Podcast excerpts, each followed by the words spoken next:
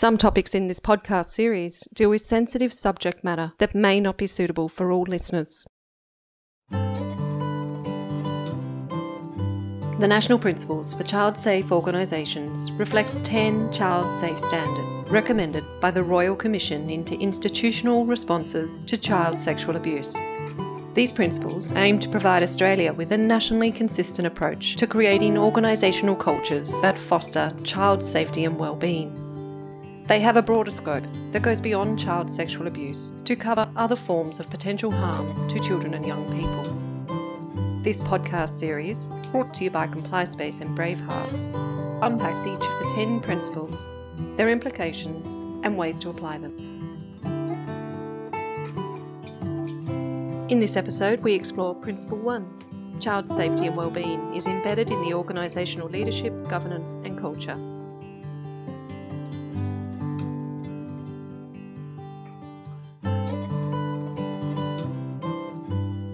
Hi everyone, I'm Deborah Defina, Principal Consultant in Child Protection at ComplySpace. And I'm Matt Sinclair, the National Child Protection Training Manager at Bravehearts.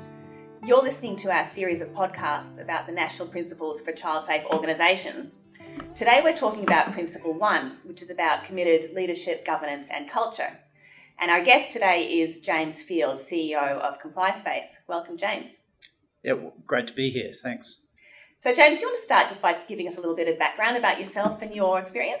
Sure. Look, from my current role as obviously CEO and co-founder of ComplySpace, we work with a whole range of clients across a range of industries. And, our focus is on really developing governance, risk, compliance, policy management type frameworks that are all designed ultimately to, deliver cultural outcomes, which is the key when it comes to, the child safe area. So my background's in law, like one of those, many lawyers out there. Spent a lot of time trying not to be a lawyer. I've sort of nearly successfully done that, but you'll see that ComplySpace is, has a very heavy legal background, if you like, because we deal with so many areas of compliance, and we were part of our focus was to try and level the playing field for organisations that had less resources, and the complexity of the law that they have to comply with is, very difficult these days. So that's why I think part of, coming into this area has been fantastic. So how did we end up in this area? That's probably the key. We've got about 600 plus schools that we work with, and some not-for-profit organisations around Australia. So the good thing about that is, or the bad thing from a child protection perspective, is we cross every single jurisdiction in Australia, and boy oh boy do you then get to learn of the complexity of child protection law. So so that we've been doing that for 5 or 6 years now, working with schools, and probably since the Victorian laws, new Victorian child safe principles came in, that was the real impetus for change from my perspective in the industry. So the Victorian child safe standards are very similar to the national principles, and now the national principles have been endorsed by COAG, so every Australian jurisdiction has endorsed those, which means they're sort of coming into play in every Australian jurisdiction. And Principle 1 of those principles is about committed leadership, governance and culture. Funnily enough, we were talking to ex-Royal Commissioner Bob Atkinson earlier, and he said during his interview that this principle was the most important principle. Yes, everything hangs from this. Yeah. That's right. So everything hangs off this one. So why don't we start by talking a little bit about leadership and about leaders playing a critical role in creating and maintaining an institutional culture where children's best interests, respect for their rights and their protection from harm are at the heart of an organisation's operation and the responsibility of all staff. So I guess firstly, do you want to talk a little bit about what qualities a good leader demonstrates in sort of this child safe space? Whether it's child safe or not, I think it comes down to honesty and integrity. It's like the fail safe. If you haven't got that, the rest falls away, doesn't it? To my mind, that's sort of the core feature. But then, you know, every organisation is going to be different because they're all going to have different values, they're going to have different ways of looking at it, they're going to have different leadership styles. You know, we've spent a lot of time internally at ComplySpace looking at these types of issues as well. And, you know, part of it is defining a set of values and the vision that you have. And ultimately, you know, I suppose the ultimate test of leadership is, do your staff actually understand what your vision and your values are as an organisation? So, you know, examples of some of the things that we have are courage to make the tough decisions. You know, that's a really key one. And it's hard, you know, sometimes it might be, you know, which opportunity do you take? Sometimes it might be performance managing, counselling staff, you know, even terminating staff. They're all very, you know, hard things that you have to do. Ownership is a really big one for me. What I mean by that is, you know, when something's on your desk, that you take ownership of that. It's not like fiddle around and flip it off to somebody else. That makes a huge amount of difference in an organisation where everyone's is truly accountable for their own role. The other sorts, I mean, every set of values you ever see has manner and respect, which is absolutely critical because, again, we have the diversity of the workforce that we work with just, you know, dictates that we have to have that. I've got a real passion about bringing positive energy into the workplace or, you know, in whatever environment that you have. And it's one thing from a really good leader, you won't see, you know, they might have had a bad day, but they'll still come into the office with positive energy and, you know, that's the way that they operate. So that's big for them. Look, the other two key values that we have are around learning. You never stop learning. And I think we all realise the older we get, the more we know that we don't know. And especially in this space, if you see how much this has changed, it's like this never-ending, you know, we were just talking actually before the podcast about, you know, yet another set of guidelines or, you know, something comes from a government about, you know, the types of things you need to know. So you always need to keep on top of that.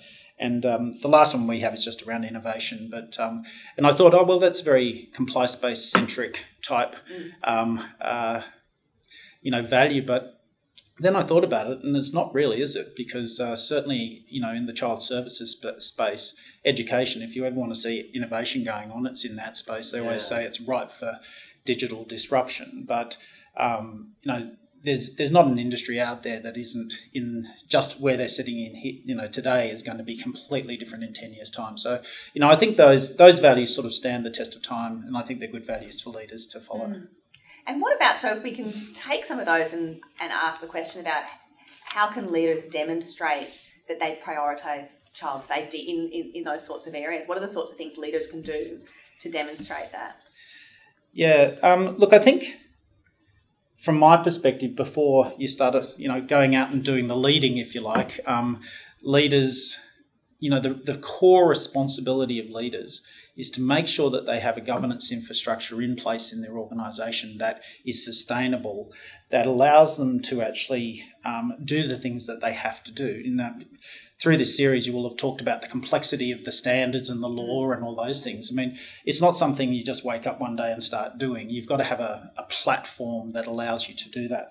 So I always look at, you know, it doesn't really matter how strong the leadership is. If you don't have the governance platform, you're never actually going to get those behavioural outcomes and cultural outcomes that you need. Mm-hmm. So I always look at governance, if you like, in two parts, or, you know, the infrastructure required. One is the infrastructure that just is to deliver information. So, you know, that policy information that you have, you've got to get it out, you've got to communicate it. How are you doing that? There might be a million different ways to do that, depending on the size, nature and complexity of the organisation. It may be okay to have a paper-based policy, but suddenly if you're a multi-jurisdictional organisation, it's certainly not. You know, you have to look at other ways of doing it.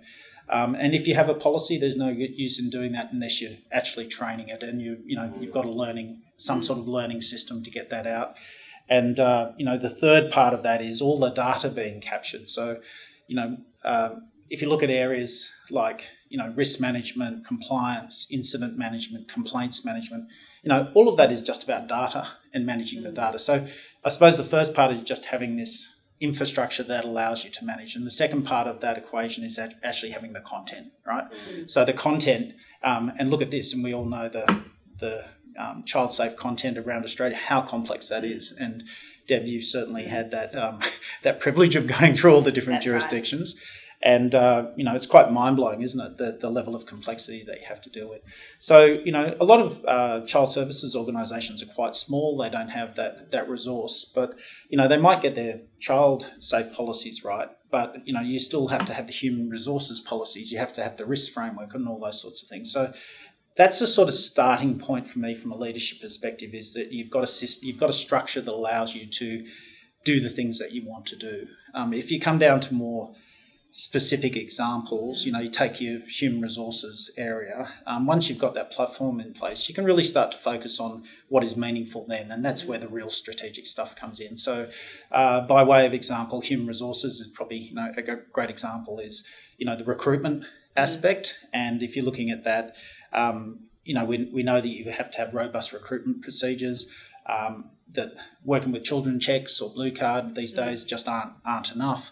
And then the question is, how far do you push that as a leader? And, you know, ultimately the people that you get on board are your organisation and are your culture. So to my mind, that's a really critical area.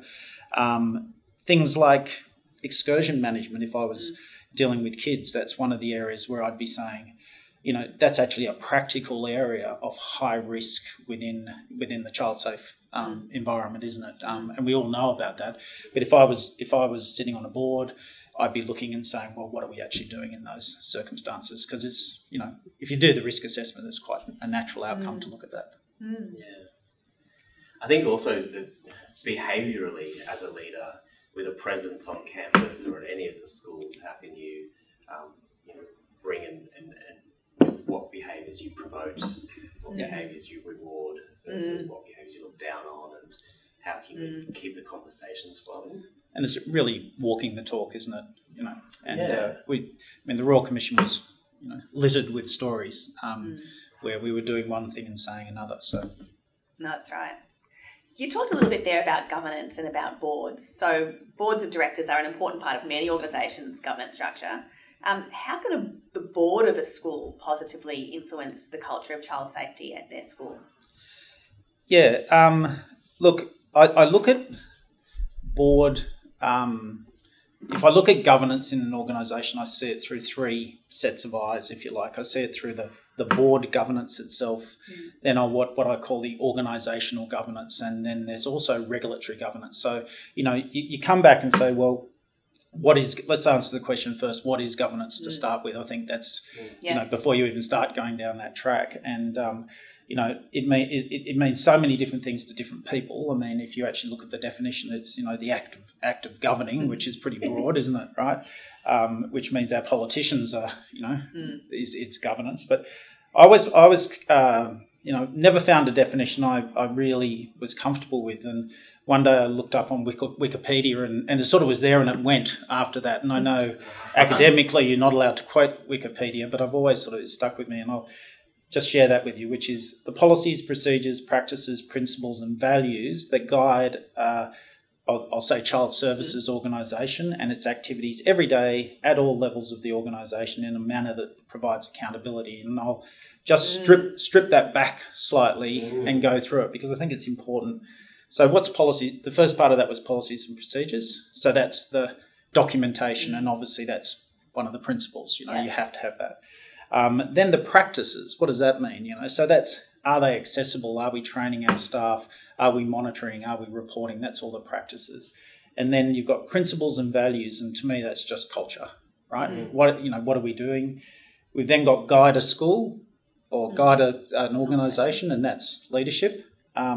Every day at all levels is all about, this has to be dynamic and responsive to change. You can't just sit and forget this stuff. Honestly, it's, you know, 3 seconds later, it's all changed. And the last part of that is accountability. And, you know, good governance just requires accountability. And it's not only what you are doing, it's what you're not doing. And we all know that what you're not doing was as important as what you were actually doing in this area, right? So that's my sort of little sort of definition of governance. And then how do you translate that into a...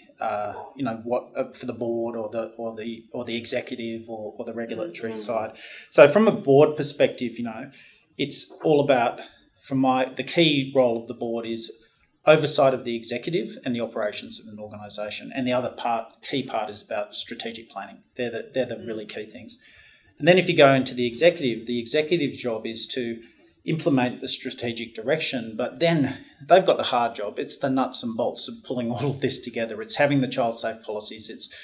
They're the ones developing the culture. Let's face it, the board comes and has meetings every now and again and compare it functions, and they can walk through the organisation. They can do all of those things, but they are not they're setting an expectation for culture, but they're not generally driving it on a day-to-day basis. So really that's at the heart of the executive.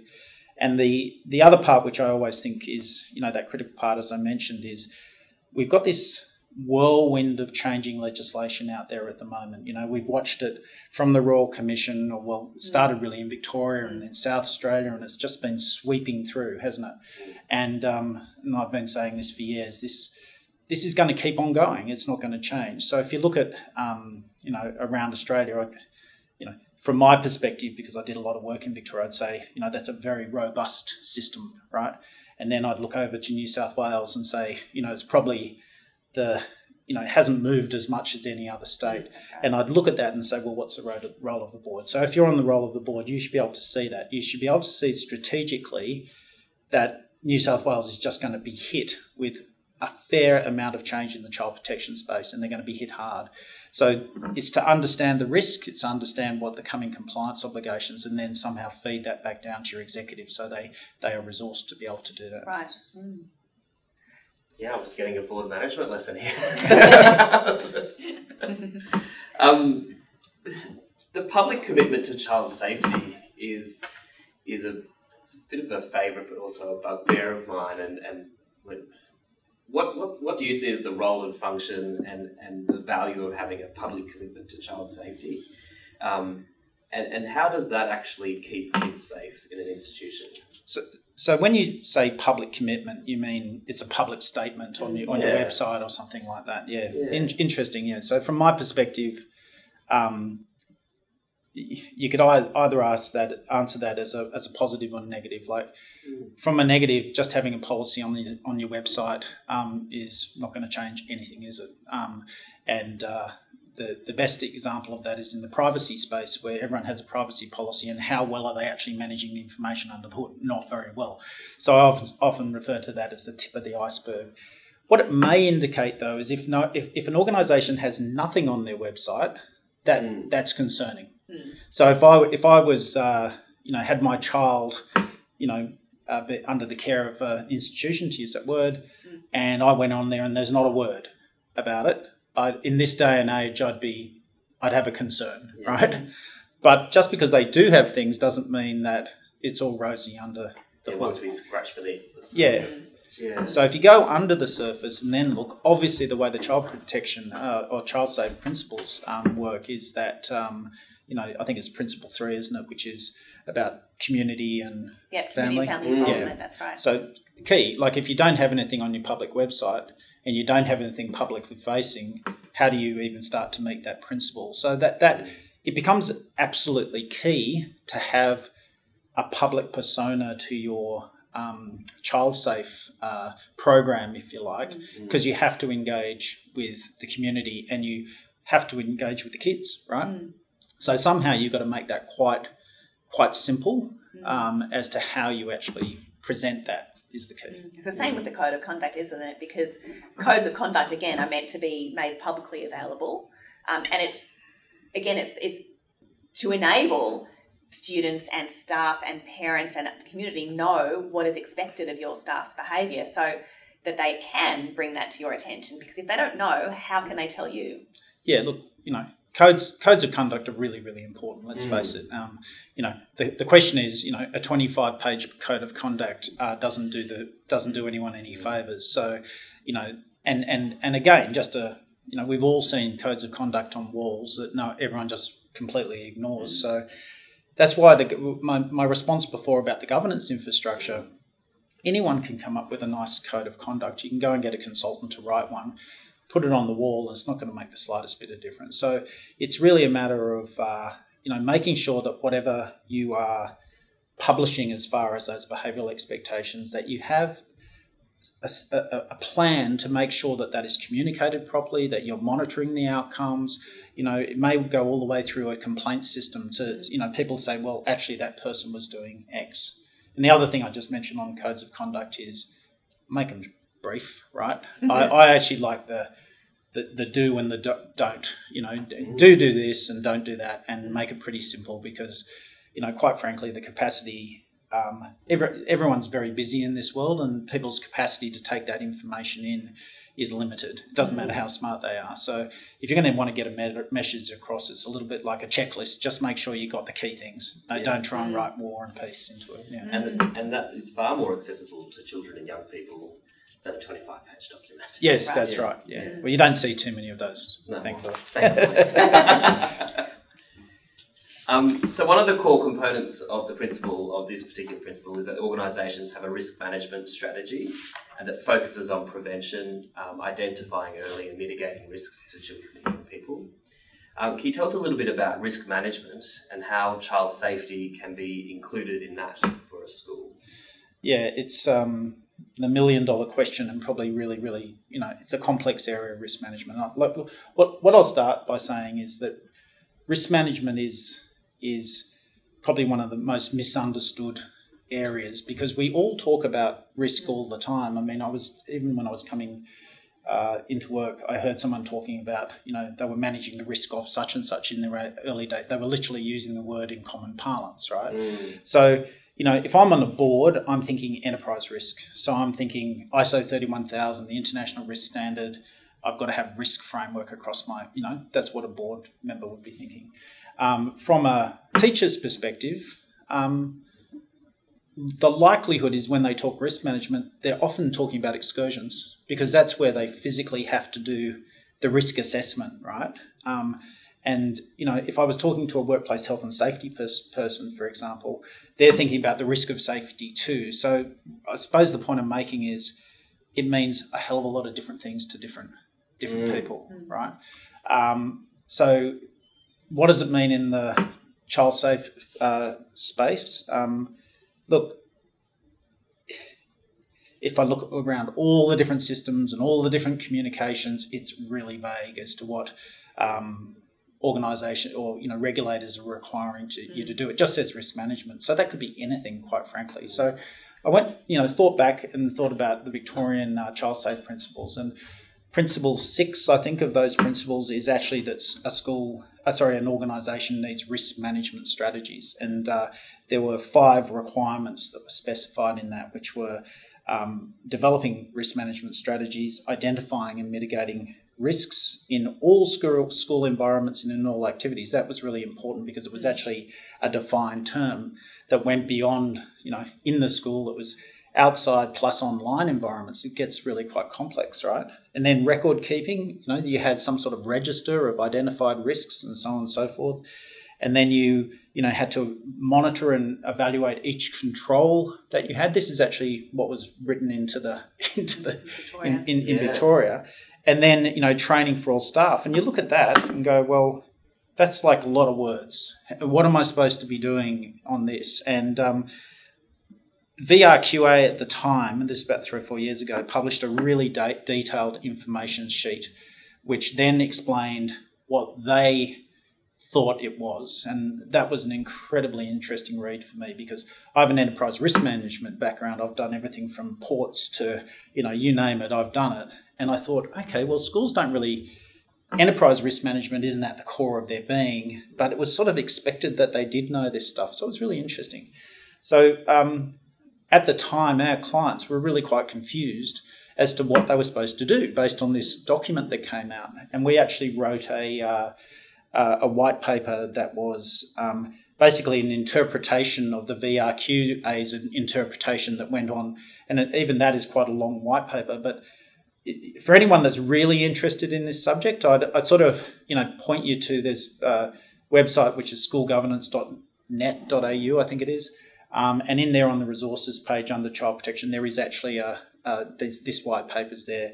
And if you go in there and look at it, it explains sort of the detail of what you do. If I take it down into nuts and bolts, and it probably the best way is most people are familiar with workplace health and safety, right? We all are.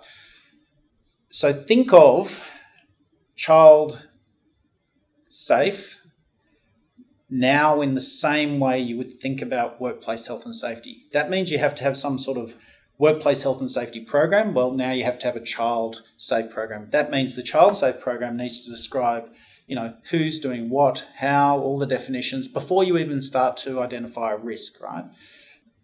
And then at the heart, if you look at safety again, what you've actually got is hazard control. You go and identify risks that occur, and you're supposed to monitor those risks and put in controls in place, right? So you do the same thing with child safe, and that really is interesting because. And I did go and dig this paper out just because of reference, because I couldn't remember myself. These are just examples of where risks can occur in any organisation, and schools in particular. But staff, no brainer, right? Contractors, suddenly major issue. Volunteers, suddenly major issue again, because you've got all sorts of different types of volunteers. You've got the general physical environment, because we know from the Royal Commission studies or cases that there was a lot of issue about the environment where people could actually hide in. You probably know more than me there. Particularly that's right. The boarding school and things like that. Yeah. But so this list I'm just looking. It's like 20 things from recreational playgrounds, sporting facilities. Going on excursions, online environments where you actually got, predatory behaviour. As I think I said, boarding. It just keeps on going. So my point is every child services organisation is going to be different, and what the risk management is strategy required will overview what you're doing. So if you've got a boarding house, for example, you've got a very different risk profile if you haven't. If you've got overseas students, you've got a different risk profile. They're young people that are there with no support again. So you've got to go through what risk management strategies are saying is you've got to know your own business, and you've got to really think in depth as the potential risks for children within there, and you've got to, the magic hard bit is you've got to put that into some sort of system that allows you to get that data, assess risks individually, and then manage that through the process. I hope that's not too convoluted. No, I think that's absolutely right, and I completely agree. So schools, particularly big independent schools, offer so many services to their students and different opportunities. And let's go to Cambodia and work in the orphanages and that kind of thing, and have a large cadet program, but don't necessarily have the maturity around recognising and mitigating risks to do so safely. We've had that conversation many times throughout the series, is actually how do you bring that to the forefront, and how do you simplify conversations around risk in inverted commas. Yeah, and it goes right back to the beginning of this podcast, which was to say you need a governance infrastructure that enables you to do it, because if you don't, you end up with an Excel spreadsheet with a couple of risks on it, and and it's a waste of everyone's time. It's on a shelf. Yeah. And one of the other things you spoke about was this sort of journey of policy to culture. So, having the training. So what does that mean? So going from policy to culture, how do you develop that child safe culture from your policies? Yeah, okay. So, first of all, the policies have got to be accessible. And I was just about to say they've got to be plain English. And then I thought, actually, the complexity of the law here makes your policies actually quite complex, doesn't it? Yeah. So clients often say, "Oh, this is really complex," and I'm like, "We didn't write the law. Like the law is actually requiring this to be quite complex." And I often say this, people don't come into work every day and read their policies. I mean, the last time you read your policies when you came to work would be, Induction. Yeah, induction, pretty much. Okay. So the policies have a guiding role at the back, and quite often for reference, but they've got to be accessible. So that's number one, but you've got to keep them up to date. But because no one really reads their policies on a regular basis, you've got to use training and you've got to use learning to get those. And you're really training the high-risk stuff And this is actually an interesting topic on its own, because learning is learning, because most people say, oh, we've done our annual child protection training. Everyone's done an hour, off we go, right? And I always say, well, that's not going to change culture. So in order to change culture, you need to, you know, have it reiterated over time. So you expect to, you know, over a period of year, you've got constant messaging about child protection. So I know some of our clients have put together what they'll call child safe awards. So they've built them, and they might start with the induction, but then it introduces them to other issues. So they're listening to it regularly and thinking about it, which is that's how you sort of get it up to that. Over the course of a year, say. Yeah, and that's how you get the understanding and awareness up there. Mm. And the last part of the cultural part the policy to culture journey is actually monitoring whether it all works. And you're monitoring that through risk assessments. I'm a big fan of complaints management, because I see complaints management as a risk radar. Mm. Whistleblower systems, for those that don't know, there's new laws in Australia that came in on the 1st of July on whistleblower systems. But it's a whistleblower system is a great system to have in place, because actually what that allows is a person that's not confident to report internally to go externally, and then that information gets to you. So as an organisation, specifically in this area, you know, that's another area where I'd look and say, well, you know, that's the sort of thing that I'd put into that. So basically you've got the policy, you've got the learning, you've got the assurance, if you like, and then you've got the reporting. And the reporting is key, because you've got to have some transparency. Mm. Yeah. Mm. The trends and themes that are coming through all of that data from so many different points. Mm. Yeah, absolutely. So I guess finally, a lot of this principle is the key actions and their indicators are talking about leaders. They seem to be aimed at leadership and at boards. Why should staff and volunteers care about this principle? Why should they care about governance, leadership and culture? Well, in a way, I won't say the word they shouldn't care, right? But they shouldn't really know. Because if you're doing all these things properly, it's just what you do on a daily basis. So if it's culturally, you know, if you're in a child-safe organisation, that it's okay to pick up the phone and speak to somebody or make a complaint, or, you know, you feel confident to make that call through, right? Mm. You've succeeded. So the person who's making that call doesn't need to know about principle one, right? Mm. But that does not occur unless the leadership have put principle one into place. And I think we said right at the outset of this, without it, none of the other principles work. They just fall apart, because so this is the absolute, the framework or the platform of which everything else is built. Yeah. That's right. Yeah. Let's say the tone from the top. Tone from the top, yeah. Absolutely. Yeah. I think that pretty much... Does that cover? Is there anything else that you wanted to add to that? I think we could talk about it all day long. We might do a secondary episode on leadership and governance. Mm. Yeah. No. I think that sort of covers the main areas. Great. All right, great. Well, thank you very much, James. It was wonderful to have your expertise on this, and I think, as in many of our podcasts, Matt and I have learned a lot. Yes, it's been great. Yeah. Thank you. Okay. Thanks.